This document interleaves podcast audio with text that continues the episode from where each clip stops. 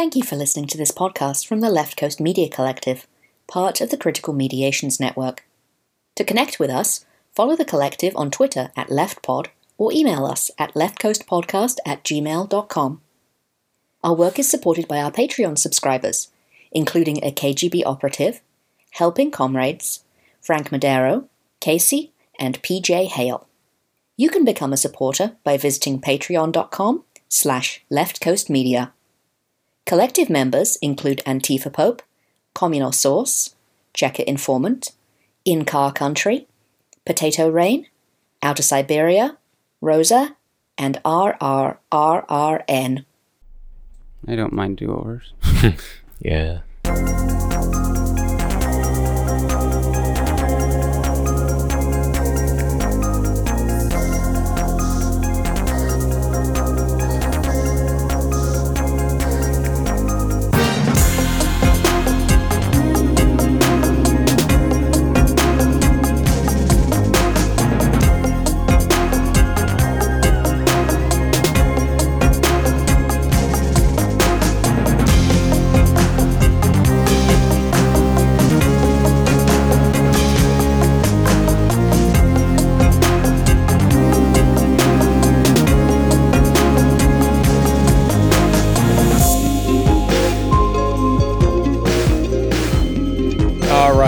Comrades, and welcome back to another episode of the North Bay. I am, as always, your comrade Tiberius Gracchus. Here with me today, I have my co-host, erstwhile, Earn. and we're joined by our guest today, Garrett. Go ahead, introduce yourself. Tell us where you're coming from and what you're doing. Hello, my name is Garrett Winters. I'm an autistic activist and currently a student at Sonoma State. So we're talking today about a couple things, mostly about issues with the interaction between um, oppressed groups and the left, specifically around uh, neurodivergent folks like yourself, people who have autism and other similar uh, issues and disabilities. So give us a, give us an idea of sort of where you came into the left and how you got to one of the active members of our DSA chapter here locally. So, I've been an autistic activist for about five years now, um, doing what I can to help autistics, and it started out against the narrative of autism being bad until Trump came in, who is an anti vaxxer, was supported by Andrew Wakefield, who made the autism vaccine connection, called us doctor inflicted, made his new word for us. It's fun. And so the activism needed to become against the system, not just the narrative. So I and a lot of autistic activists and disabled activists in general ended up becoming part of radical left. we were talking earlier about the way that folks in in your situation or in the autistic or disabled communities or other um, oppressed minorities sort of get into the left is a little bit different from how a lot of the rest of us do where it is it's less about these theoretical based critiques of the economic system and more about a reaction to like lived experience. Yeah, it's it's about it's not about theory, but as much about trying to fight the systems that's keeping us marginalized, which is definitely a different route, which does lead to different experiences in my personal experience. It's good for some of us to be reminded that these fights have very immediate um, ramifications and impl- implications.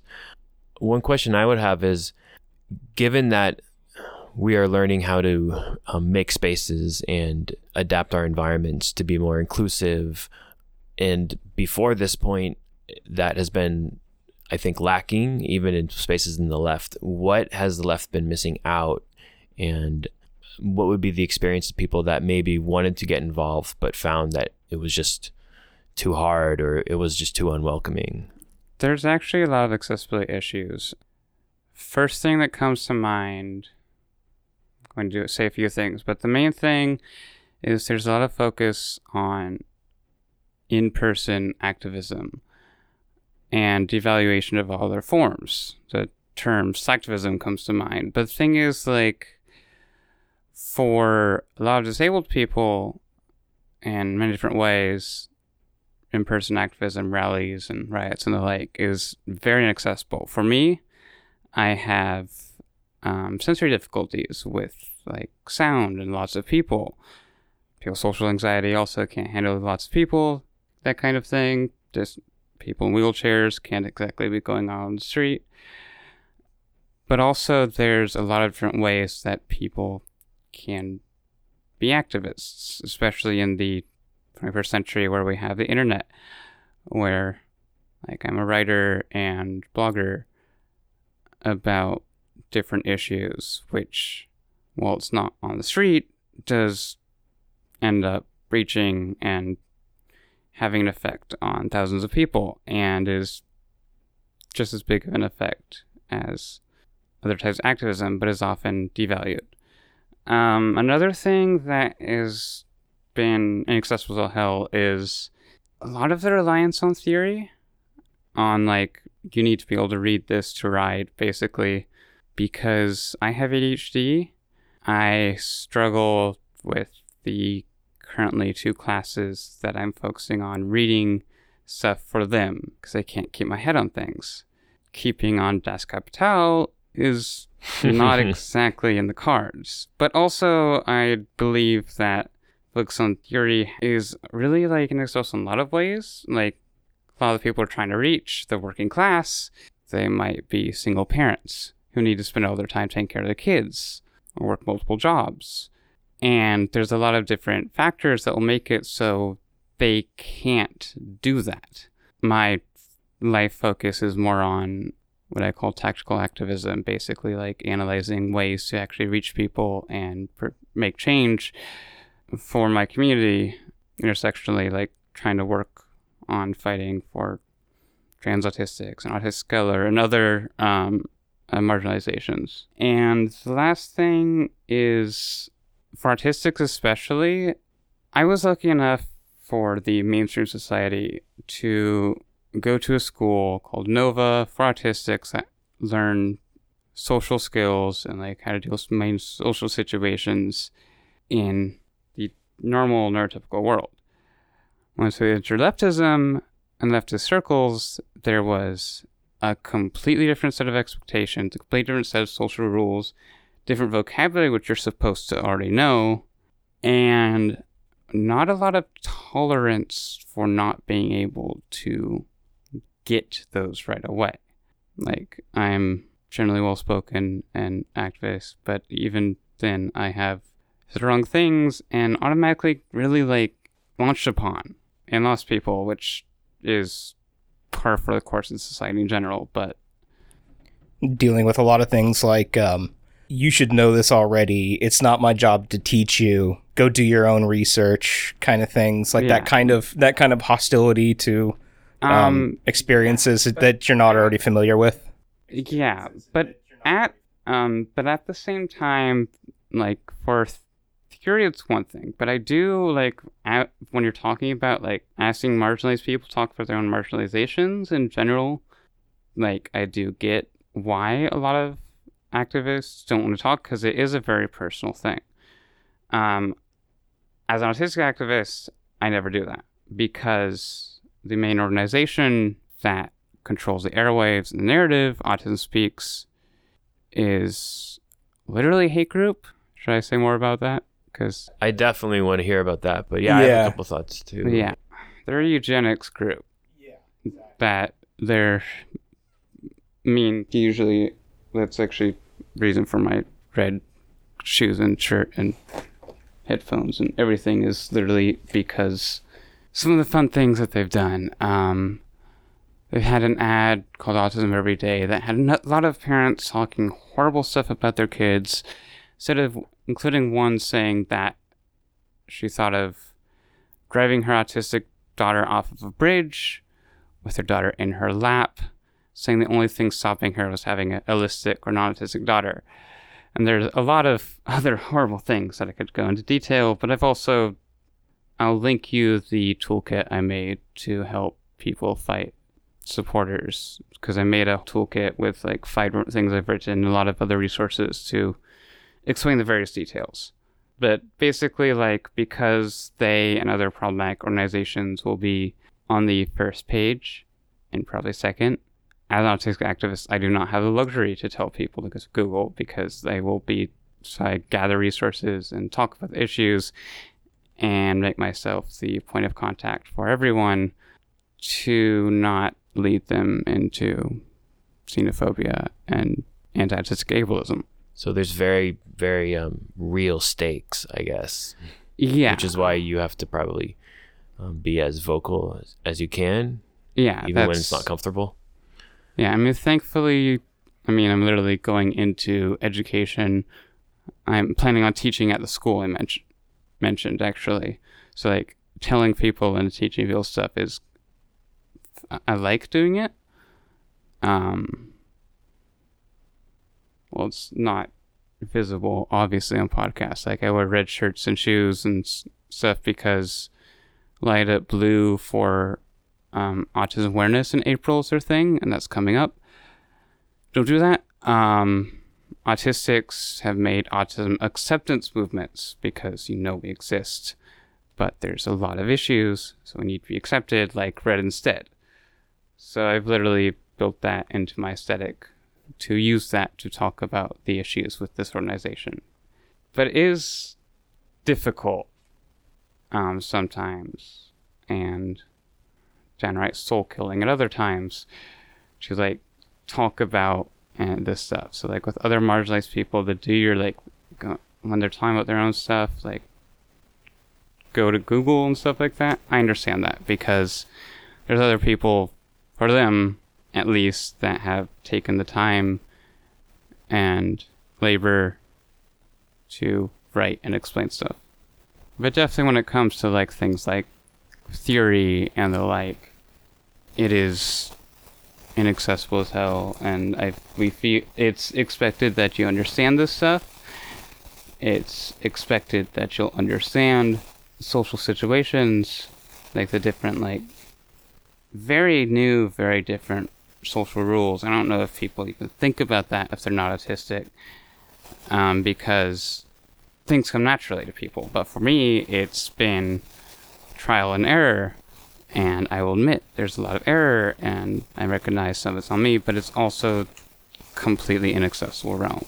So one one big thing that I always go to is, like you were saying about theory and the whole sort of norms and and um, interpersonal dynamics that we have in left circles if you just went out and walked outside and went to some random person who's a working class person who's people that we need to maybe get on our side or um, and, and you started talking to them about the issues that we talk about on Twitter or at meetings, they would be like, "What do you even talk?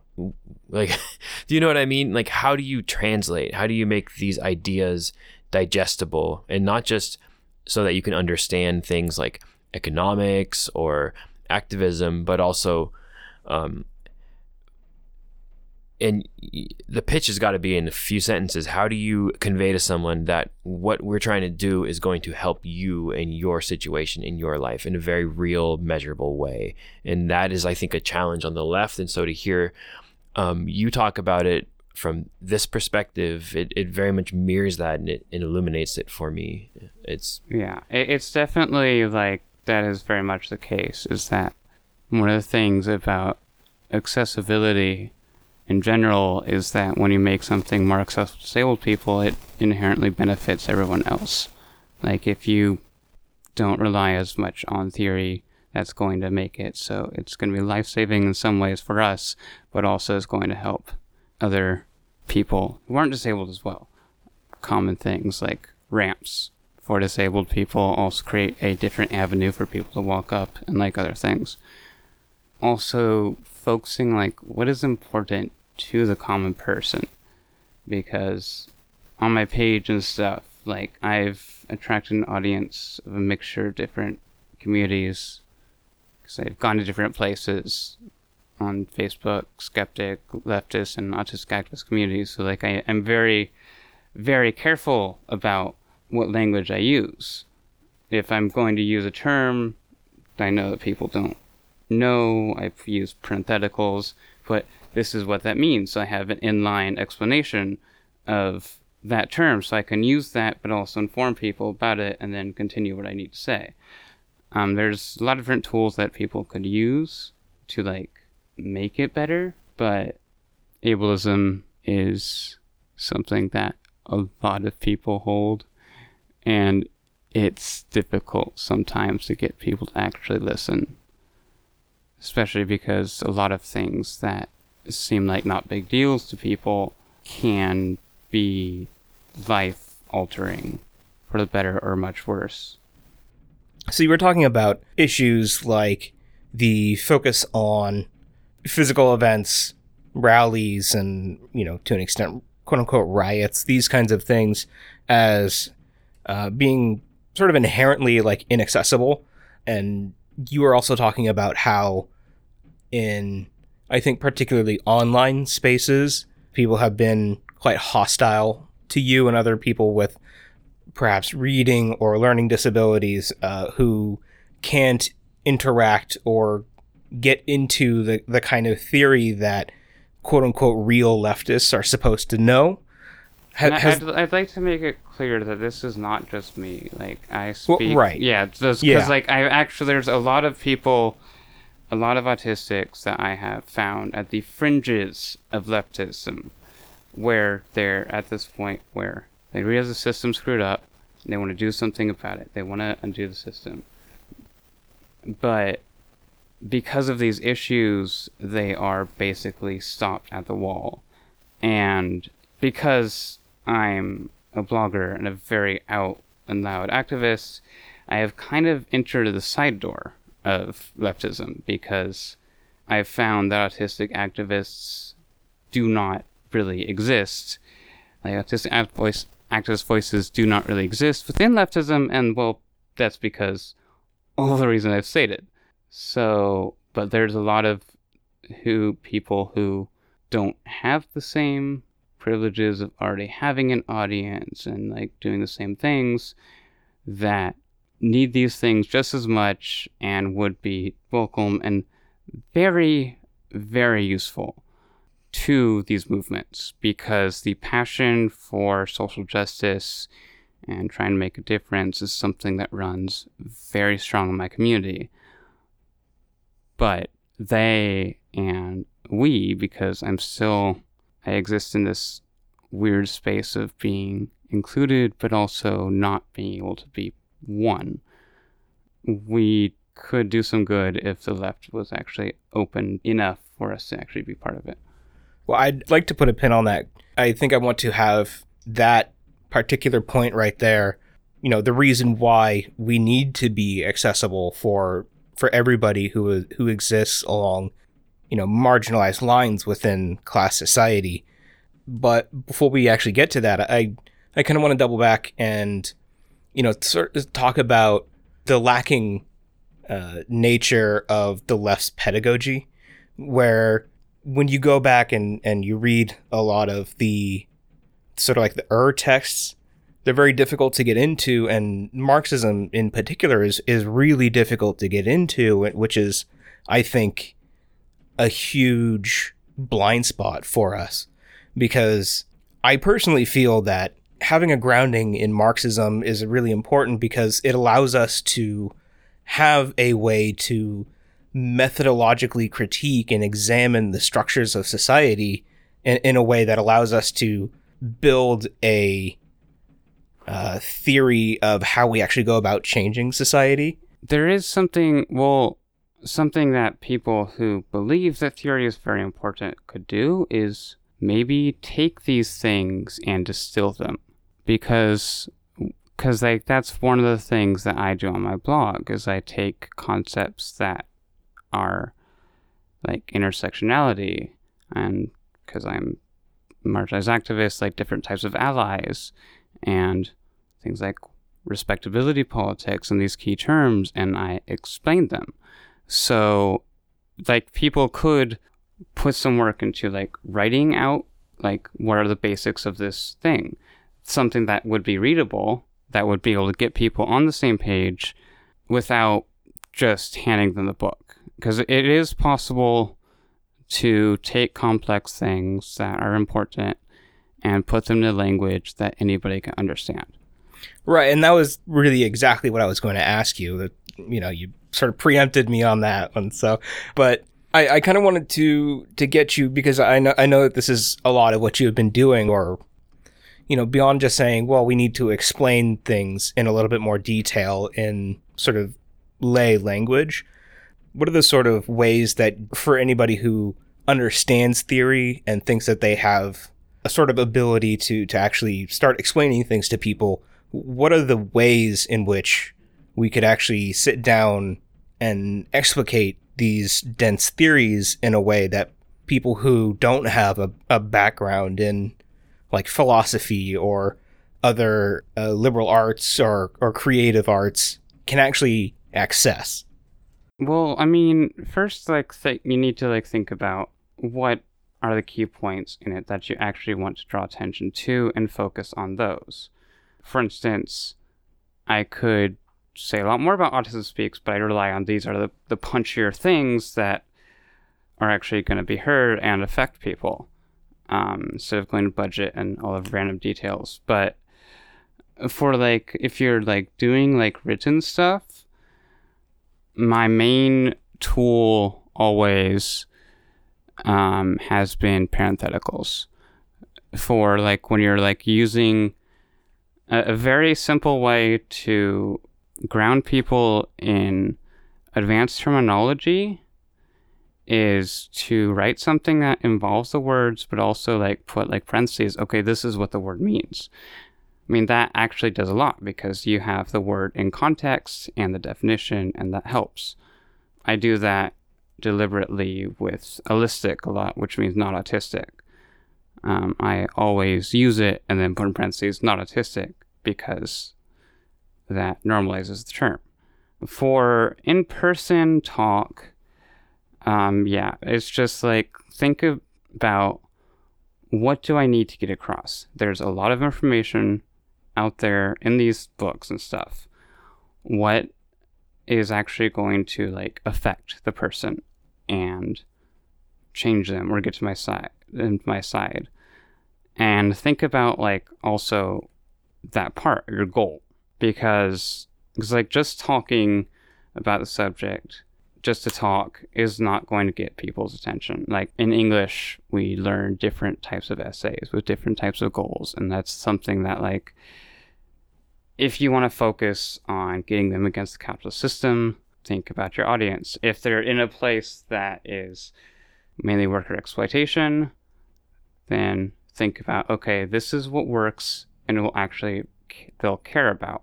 And also just like simplify your language as much as possible. It's difficult at times i know.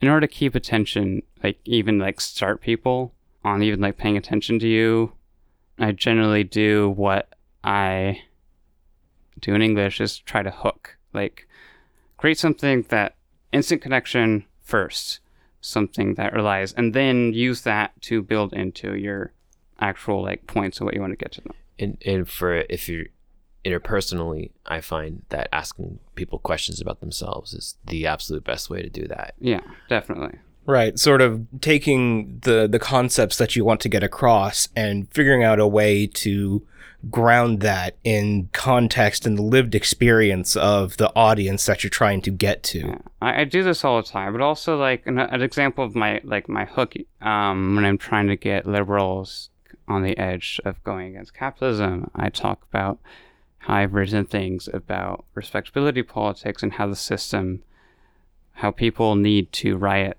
or like vandalize because the system values broken windows over broken lives. So like I con- I connect I use my writing stuff I've done because they're interested in me to go into something that people care about, social justice, about people hurting, and then I use that to connect to try to like started to think about the inhumanity of the capitalist system and its care more about products over people. So what I what I think I'm getting is these interactions that we have be more deliberate about them. Yeah, that's what I that's what I constantly like cuz I am an activist that's my main key is trying to convince people. So like I go into every single interaction thinking deliberately about what how I can use my stuff to get people to like tactically like I call it tactical activism because of that is because like what tactics can I use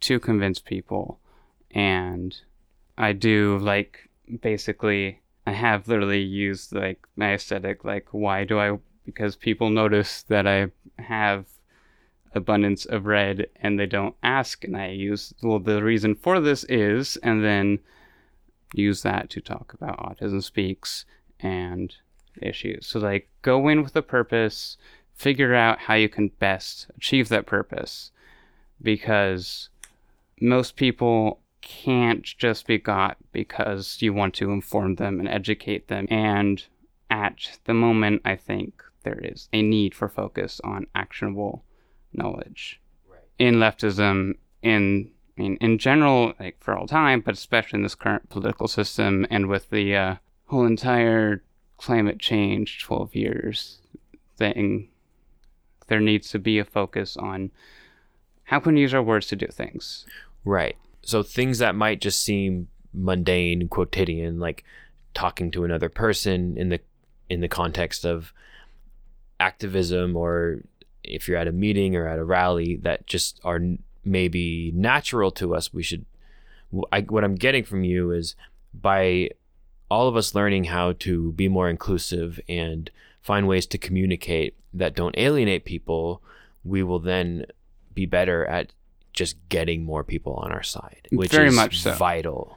And that's been my experience because I've had people, because that is the key to my writing, I've had people come to me and tell me that this thing hasn't been explained at all and they've been confused as hell, but because I make it my purpose to explain things, I'm breaking down a lot of these barriers on my own with my writing because it's possible. It is very possible to think about, oh, this is a term that the common person might not understand, and then break down its root foundations and why it matters to them and why it matters to society and to acting against the system because there's a lot of people who are discontented even even in the liberals but that is a good jumping point right now um, I'm no accelerationist. I don't want things to get worse because people are dying and will continue to die. But And the worst affected are always us, exponentially more affected when you get into situations of what people call like accelerationism. The, as things get mm. bad, they get bad worse for the people already on the margins of society before they get bad enough for the people within the mainstream to really feel it. yeah, exactly. Like it's like for a cishet white guy, you can do that, but that's because your body, your people, aren't the ones that are going to be dying, and that's the main issue I have with it. Is that like I, my community, a lot of my friends, if things keep getting worse, we're going to be the casualties of that. Yeah. So, like I said, very real stakes. Very real, yeah. I mean, day to day stakes. and there's there's your hook honestly when you're trying to get you know i mean just bring bring to mind the life or death ramifications of of these battles um it seems like the radical left has been insular and sectarian and inaccessible Very To- much so. to all sorts of groups um, for the last few decades because they've i think that's directly related to the lack of power they've had zero i mean they've basically had no effect on anything in the broader political world and now that that is slowly starting to change it's a good time to actually examine the way we interact because i, I see power slowly starting to build. And we need to fold people in that before just were not considered vital or if, if they don't understand what we're saying. You know like you show up to a, a meeting of some group because you're interested and you find people arguing over secondary like soviet figures and and like all these like no i, I don't know. I, I that was my experience honestly. Like Yes. um, Um, you- Stalin has about- murdered the Spanish yeah, Revolution all, all and- that stuff and I, I do care about that now as I learned more about it, but I was like, what about today? yeah. I mean, yeah, exactly. But yeah, like honestly, like maybe the left has more power now, but this these things are how you gain power. Right. Is how you reach people. So maybe like if we if there was a focus on that in the past couple of decades, then there would have been more power now because it would have had more people. mm-hmm. because for me, like my skin is in the game in this. Like once the Nazis started rising up, I was literally counting how many ways would they want me dead. Mm. And I'm trans, I'm binary, I'm disabled, and I'm gay, so that's three. What I really care about is trans, disabled, Jewish, Wow. um so like all the things. And so like this stuff is not theoretical. This is literally like our lives Mhm. are on the line. And so i'm never i've never really been focused on stalin or the like because it's like shit's happening now and it's getting worse and the world is burning basically for a lot of people and I can't focus on the merits of like how bad Stalin was when there's so much disenfranchisement amongst the people I care about as somebody who's more focused on marginalized people, connected to them. So yeah, there, there's a lot of things which might be relevant in other circles, might even be relevant that I just can't connect to. Um, I recognize that, but still, there should be a lot more focus on the present day and like what we can do to fight the system and not.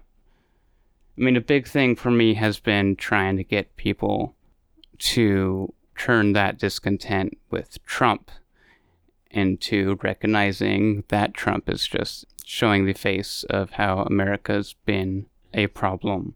Because that I think that's another big thing for us is that liberals who have issues with Trump are going to be folk folk they think that the bigotry and everything is going to be impeached or is going to be voted away next year if he gets taken out.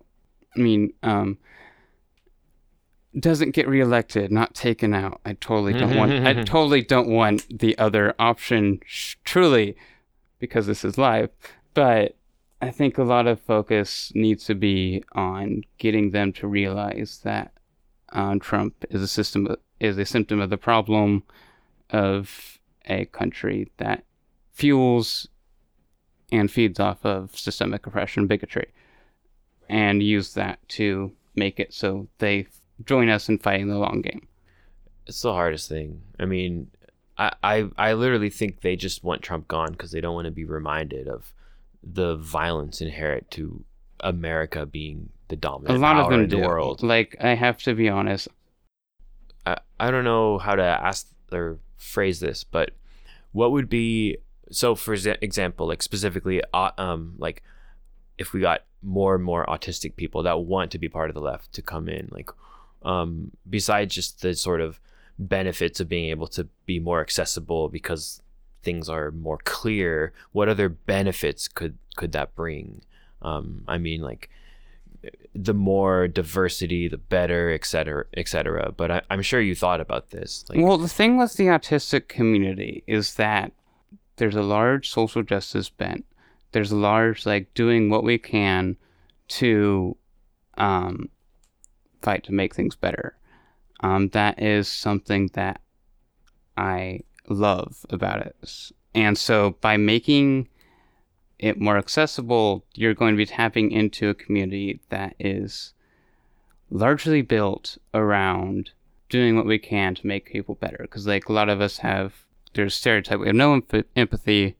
Um, a lot of us do have like high empathy and like to put ourselves in our shoes, and also high compassion, which is different. Which is actually caring about people. Like we want to do stuff.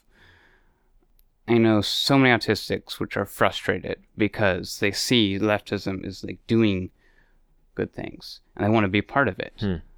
but they can't Yeah. and it, it is very frustrating because I exist at this sort of this bridge in my personal experience um, between people who are doing good work that I've connected to, and a lot of people who want to, but aren't able to make people listen to them, no matter how informed on leftism they are.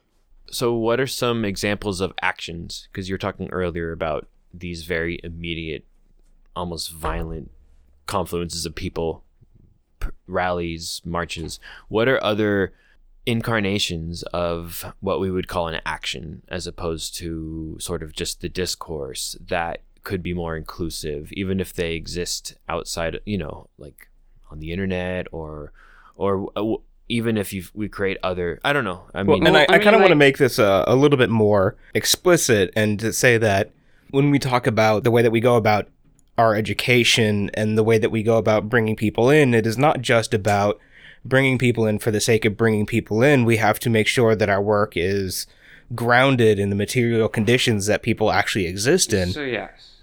So um, one thing that I was going to mention is, um, when it comes to like organizational spaces, like recently I did meet with our local DSA chapter, which was great. Um, and so that's one thing that like people can bring in. And you don't have to sugarcoat it for us. Like we're all about the ruthless critique of all that exists here. Yeah. So There was a lot of things that were there that like were also not explained, like circles and like other things that were like I was confused as hell half the time.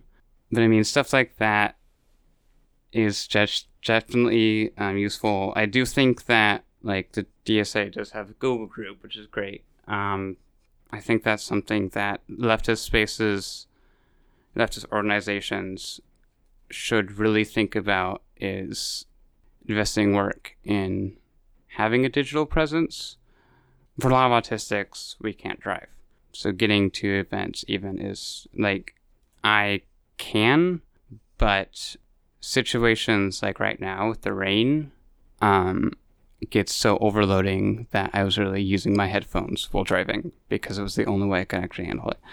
So like I think that something that Left leftist circles, which this chapter's done, need to do is create a digital presence, create maybe a group or have a page or disseminate things online because trust me, you reach a lot of you can reach a lot of people if you have well written, easily easily digestible stuff on the net. Online, you can reach people across the globe. So, I think that's something that really needs to be worked on. That could be cultivated. That's not explored. I know there's also the issues of OPSEC of like keeping things secure as well. That's difficult with that, but it's something that they can definitely do. Well, and I kind of want to go back a little bit to the question that Aaron raised before. I think in a little bit of a clumsy way. yeah, I know. I was trying to work my way through it. Yeah, um, I, I think I think the better way to do that is what are we? Well, now I'm. So in, instead of just like asking a leading question here, I, I'm just going to state this outright. I, I think that a lot of people, especially those of us on the left, like we've talked about this before a lot. We we come to our leftism through empathy and compassion, and and the primary driving goal is that we want to we want people to be the best that they can be. We we want to we want to create a society that allows people to express themselves in the healthiest way possible. That allows them to um, realize their own goals. And so this is like the the position that we're coming from. So, you know, even even a lot of people who are operating within spaces that aren't accessible, their goal is to help out people who are disabled. And I think that it's a laudable goal, but unless what we are doing, the ways in which we're doing it, and the specific areas that we choose to focus on are informed and led by the people who are affected by it most, I think that we can end up often doing more harm than good. And so I think that for a specific example, if we want to make our spaces, if, if we want to help out autistic people, if we're trying to do that in a way that we're not in communication and with the the assistance and leadership of people who are autistic, we can end up uh, replicating the same systems of oppression that we see in the broader society. Yeah, so I, I, you know, in in the vein of ruthless critique, I don't know if you were familiar with it, but there was an issue relatively recently within the DSA about the Medicare for All working group being kind of ableist in the way that they were going about organizing. And I was wondering if there are sort of other issues similar to that or that, that you have seen or experienced personally and maybe if we can kind of explicate the ways in which we're sort of like failing to to meet the meet the needs within our own organizations of people who have autism or other disabilities uh, and the ways in which we can actually sort of materially work to uh, affect changes that are positive for for all of our communities. Well, I mean, like the thing with like just say it was like you need to like ask because all of us have different needs. One thing that is definitely great, honestly, that I focus on is transportation. Like one organization I've worked with, kind of Homemaker Association, that's done a lot of good. That's locally in Santa Rosa. They pick people up. They let, drive people there, and that actually does a lot for people who can't get to places easily which for a while was me because I could I used to only do the take the bus places because driving was going to be difficult, so I didn't until I needed to for school get my driver's license and stuff. Another thing, um, make sure there's always like someone that takes down notes or like something like that. Because for me, I have auditory processing issues. So like if there's a long meeting or somebody saying a long thing, I'm not going to get it all. I'm not going to keep it in my head. It is literally impossible. Like in school, I have a note taker. Another thing is give people time to respond and process things. They're just like, these are some basic things that I get problems with in general. But, um, I think those are key things. Um, for like transportation, obviously we can't pick everyone that needs drives up. So preparing that would be great. Um, think about bus stop locations and time with that because thankfully we live in an area that is pretty robust bus like public transit um, Sonoma County Transit especially but also like at least Petaluma Santa Rosa have their own so like think about that and maybe not try to pick somebody up at their house, but network with them to see if they can get to a bus station, pick them up there, or like stuff like that. Definitely like the auditory, like there's this um, term in education multimodal, which refers to trying to get um, different use different techniques at once. So like if I ever share a video, I hunt down transcripts or like make it so there is someone at meetings, make sure there is somebody that's analyzing, picking out the key points. So in my case, um, I'll be able to participate as much as I can, but at the end, if there's somebody that's like taking notes, like here's the important details, that's going to make it so I can actually use that information because my mind can't retain it at all. I think that's it at the moment. Okay. So these suggestions I'm trying to just figure out how you would like gauge certain needs. So I don't know if it's putting out the question like would it help to say how can we make say our meetings for example um, more accessible or digestible? And um, are people having transportation issues? And if so how can we or like so our first dsa meeting here we got someone to translate uh, a spanish translator and she was amazing and it was great. And about three quarters the way through the meeting we realized nobody was spanish only in the room and so was like okay. So we're, we're like we'll keep this on hand this um in case you know we do need it but uh, how do we sort of know where to put the resources con- considering it's just you know for example it's a small chapter um, most of these things are really not that hard you just have to be aware that there's a need yeah, well, I mean, like, if you provide things like this, Mhm. people don't need it. yeah I can't imagine that other people would not benefit from maybe having notes. Like that's the Right. thing with like accessibility things is that they often benefit people in various ways. Mhm. Not everyone has auditory processing issues, but people might want to go back and like look. It's like, oh, these are important things we talked about. Just like have those specific things Mhm. that wouldn't have the issues. So like if the thing with like supports like these is that even if you have them and they're not being used, then there's no negative like side effect. Mhm. But if you have them and there's somebody who needs it, you're doing a world of difference. Because like it's like for the DSA meeting that I went to, somebody didn't wasn't able to come and asked me how it happened and like I was able to get some of the basic things down, but they were sick.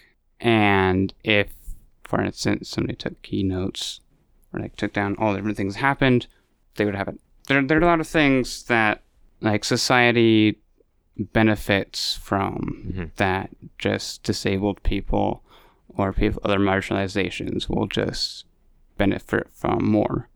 I think that another example of this, which you kind of brought up earlier, was would be people with physical or mobility disabilities benefit greatly from you know expanded public transportation, but that also greatly helps the rest of us as well in, in terms of uh, having our our infrastructure built in a way that is you know pedestrian friendly, community friendly, that is more environmentally sustainable. So it's it's you know like you said, it's not just that we need to have more public transportation for people with uh, physical disabilities. It greatly benefits them, but it also benefits everybody else.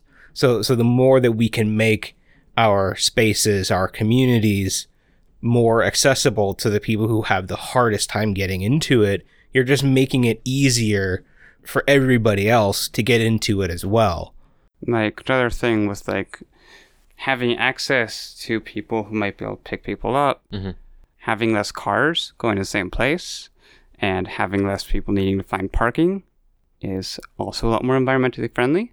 So maybe having those, you might not have mobility impaired people. If you do, you're going to make it so they can get Mhm. to a place. But also for non mobility impaired people, carpooling is great. We all can agree on that. Everyone benefits from that. you get to know your comrades You get to know your comrades. You have a lot less frustration over parking spots, which right I am honestly very, very familiar with, as is every Sonoma State student. Because holy, um, Yeah, parking is bad on campus, and it got it got worse when they uh, built some of the new buildings because they took over some of the parking lot and didn't build any more. yeah, And it's a commuter college. like I've had to go. I've had to go through seven different parking spots before class. Yeah, the, the people the people at Sonoma State are coming from like upwards of 30, 40 miles away on a daily commute. So It's a lot of cars.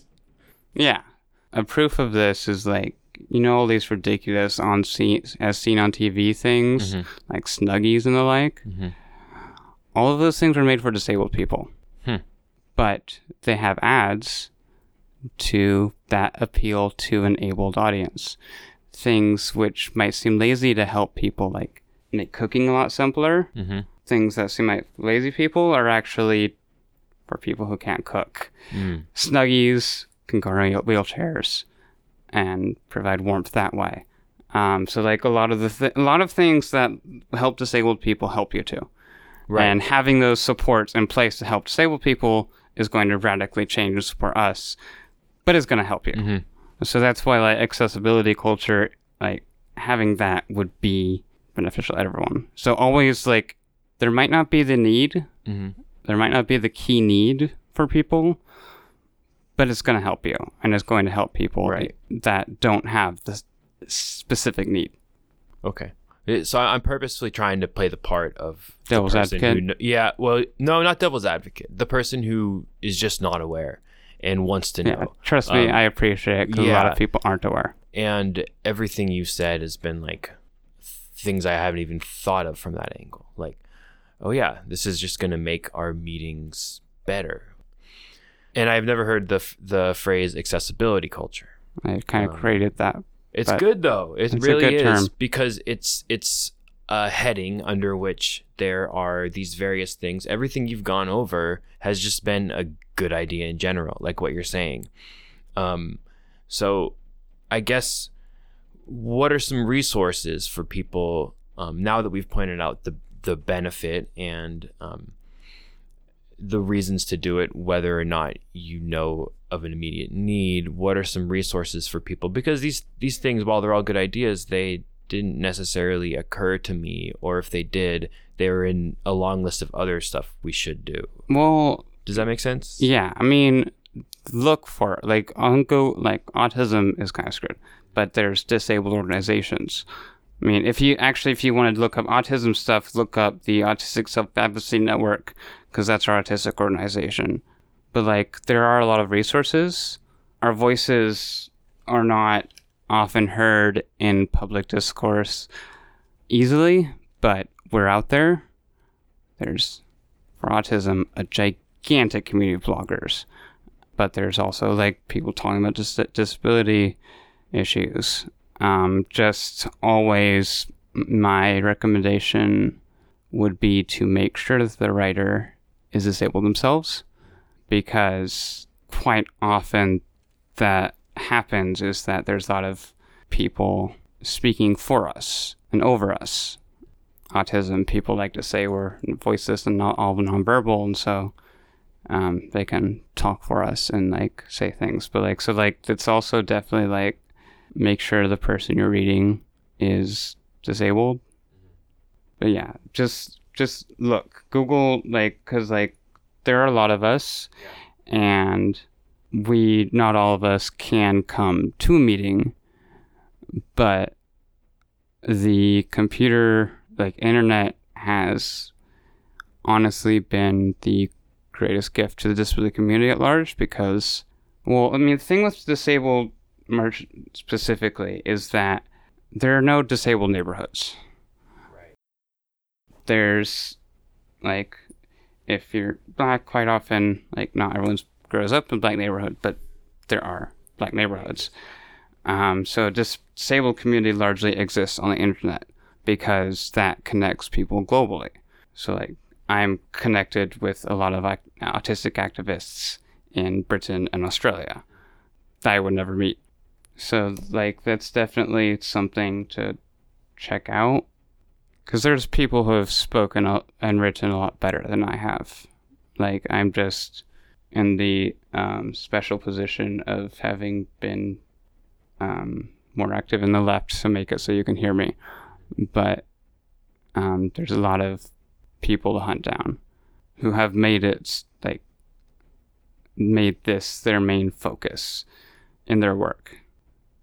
Well, and if I can piggyback a little bit off of what you were saying, is you know coming from it, coming at this from the other side as as someone who was you know, extremely ignorant in a lot of these things. And, you know, we all grow up in this really ableist and, you know, bigoted society, you know, trying to, trying to figure out ways to, to sort of like get past that. I, I think the, one of the biggest things is just to realize that just because someone has a, a disability or is neuroatypical, that like that's it doesn't mean that they can't be an advocate for themselves, that they can't be involved. It might be the the involvement might be in a little bit of a different way.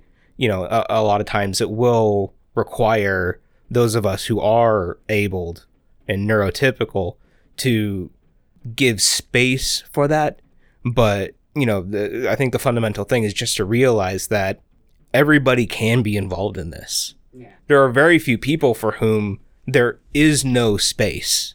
And I can't think of any. I, I don't know that that person exists for whom there just is no space for them to be involved in their own liberation.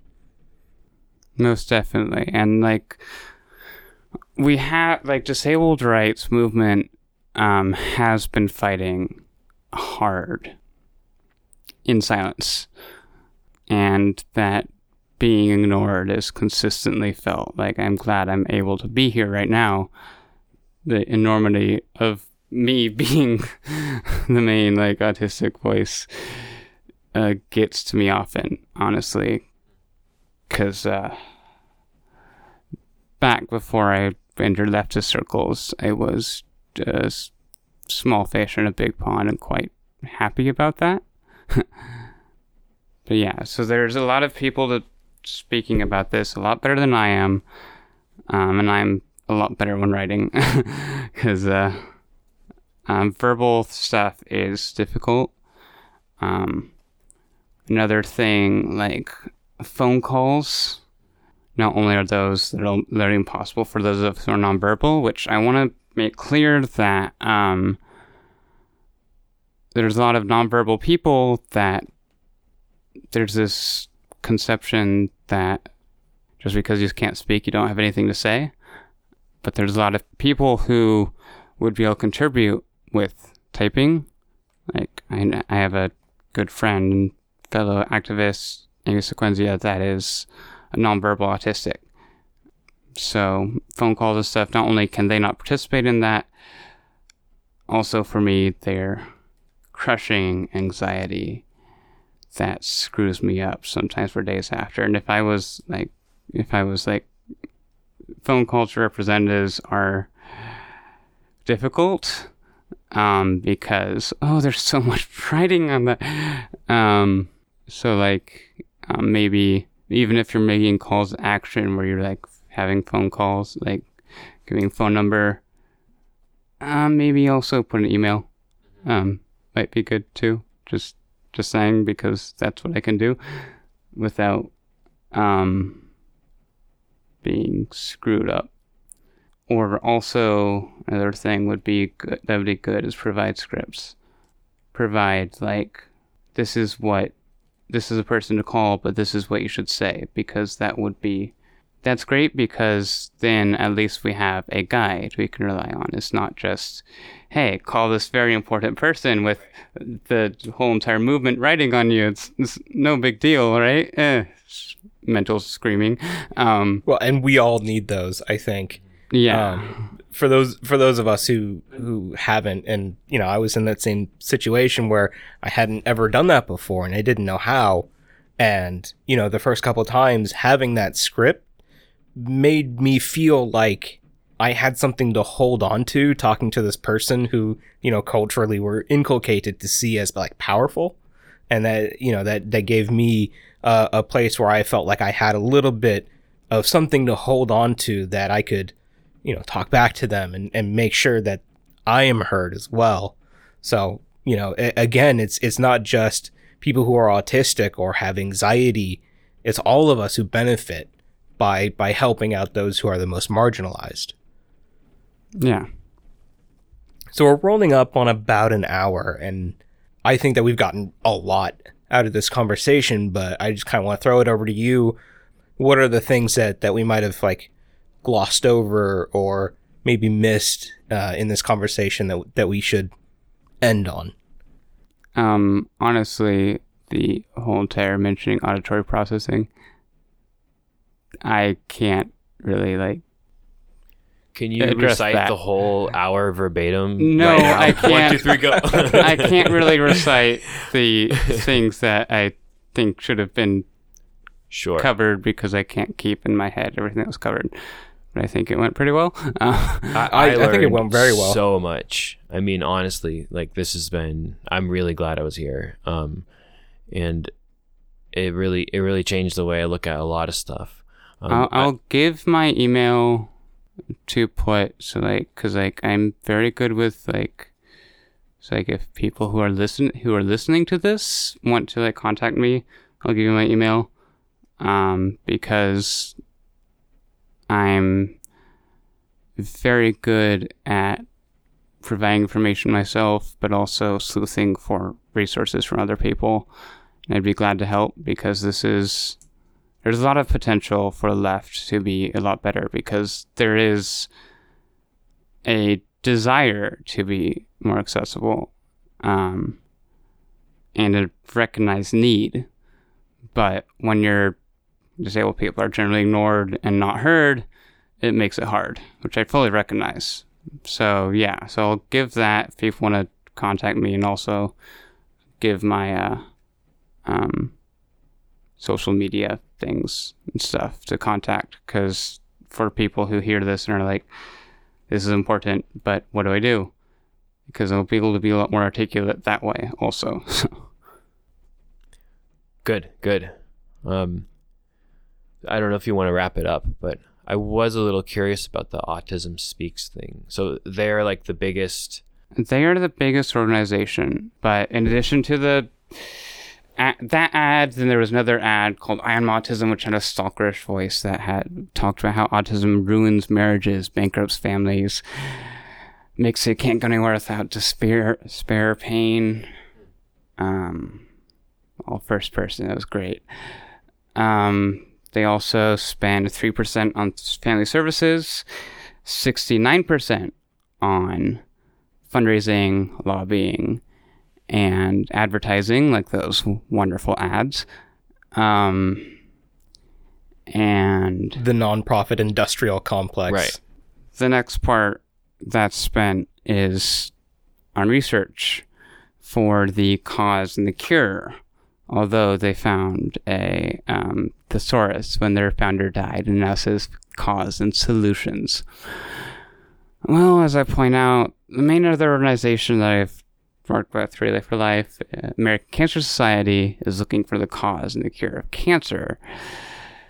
The reason they're looking for the cause of cancer, in addition cure, is because they want to prevent it from existing. And considering that autism speaks literally that I am autism ad, the second one literally says it's faster than pediatric AIDS cancer combined. That's their goal too. Except when you're trying to prevent people of neurology, that's literally eugenics. So when a fundraiser in Canada almost had a neo-Nazi group walk before people did a Google search and showed that the soldiers of Odin, um, which should have been a tip off, were in fact a neo Nazi organization. And then, like, there's literally an article Autism Speaks, how long does it take to look into it because of that?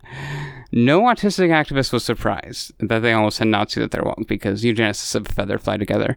So, yeah, so that's the main thing for me has been um, Autism Speaks. I've written five different articles. I'm also going to make. Um, I did it last year, and I'm going to make it again a guide for. Um, because a lot of businesses next month. I'm not looking forward to it because um, it's when everyone's laying it blue and stuff. A lot of different businesses will um, have fundraisers or not for Autism Speaks and the like. So um, I'll turn an article this time. It was a basic guide for people on how to get people to not support them. Because like ASAN, the organization of Autistic Advocacy Network, which if you do want to help autistics this month, this coming month, um, that is the organization that I would 100% recommend supporting. Um, they have a flyer that they made specifically talking about Autism Speaks, um, breaking down the stuff which I've talked about that could be printed out and given to people. And, um, but yeah, I'll make that again um, to uh, hopefully educate people on not only the problems with them, but also like how you can take that into physical action. Because this next month um, is like is called Hell Month by a lot of us, um, because it's when um, everyone is lying at blue and their puzzle pieces and different um, companies have month long partnerships. And it's like that hatred that they have for us focused to a pinpoint to the point where it is inescapable. Um, um, well, I mean, I did escape it by gaming the whole entire month um, last year um, because, like, I just told myself, like, I'm going to write articles, I'm going to do stuff, but it just got too much to me that I ended up um, putting myself in Secret World Legends, the game I'm playing um, instead of dealing with the actual world. Understandable. Yeah. Um, somebody else that that comes up when a lot of people, you know, a lot of well-intentioned people are trying to learn more about like autism and, and these kinds of things is Temple Grandin. And that actually came up at one of our recent social events. And yes, um, so um, Temple Grandin is, yeah, she is the what I call the famous autistic. It capitalized when I'm typing. Um, but she's actually, uh, how do I put this? Horrible. Um, because um, she's one of this like variety of activists called the Aspie supremacists, which is um, people like, for instance, for me, um, something didn't cover functioning labels are this ridiculous binary because um, calling someone like us quote unquote high functioning people our um, weaknesses and stuff are ignored and also our ability to look high functioning look more neurotypical which is what it means is actually something that takes a lot of mental stress and is draining as hell. And low functioning, I just like consider calling somebody low functioning and how is that not shit? Right. But there's some people, including Temple Grandin, who go the exact opposite of me.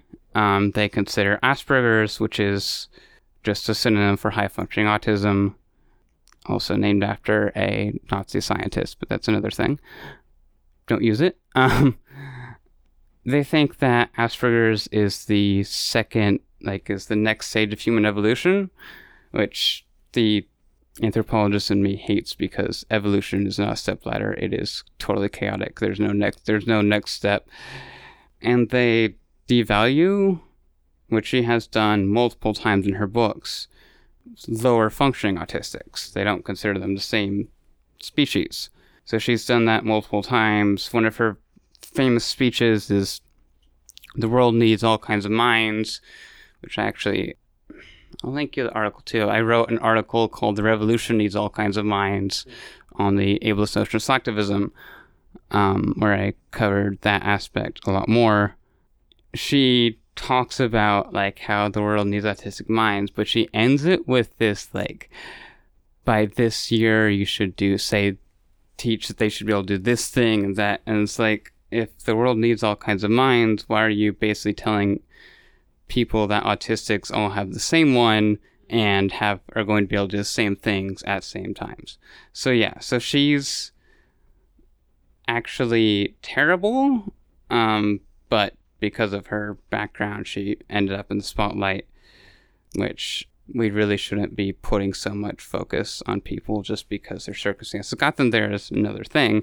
But yeah, I could easily name a lot of different autistics that you should look into or list them in something that people could actually um, look at the website if you want. Yeah, I, I, th- I think the easiest way to do that would be to if you have an article or a website that, that lists a lot of the different resources and, and the kinds of information or connections that, that they can provide. Uh, I, I would definitely would like that for the show so that you know people who are listening to this who who feel like hey this is these are a lot of good points. We need to start doing this more in our own. Or if they just have a curiosity for you know its own sake to understand better the the comrades that that we're trying to work with.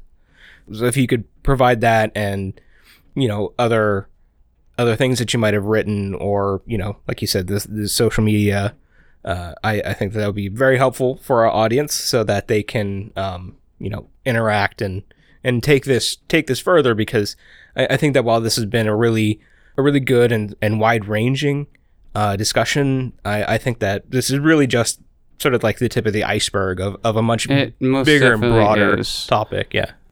All right. Well, I, I think that that's a great spot that, that we can wrap it up. I really want to thank you for um, joining us and, and providing your insight into this topic so that people really understand, you know, sort of what's at stake and, and what we need to be doing better uh, within our own spaces and in society more broadly. So, yeah. and for for our audience listening, if you would like to find more resources that our our comrade here has alluded to and talked about, we'll put links into their social media uh, accounts and ways to get a hold of them and other similar resources so that so that you can you know sort of take this into your own spaces. So, thank you for coming on. Signing off. I am as always Tiberius Gracchus. I'm Aaron, and I am Garrett Winters. Go in peace and be in solidarity, comrades.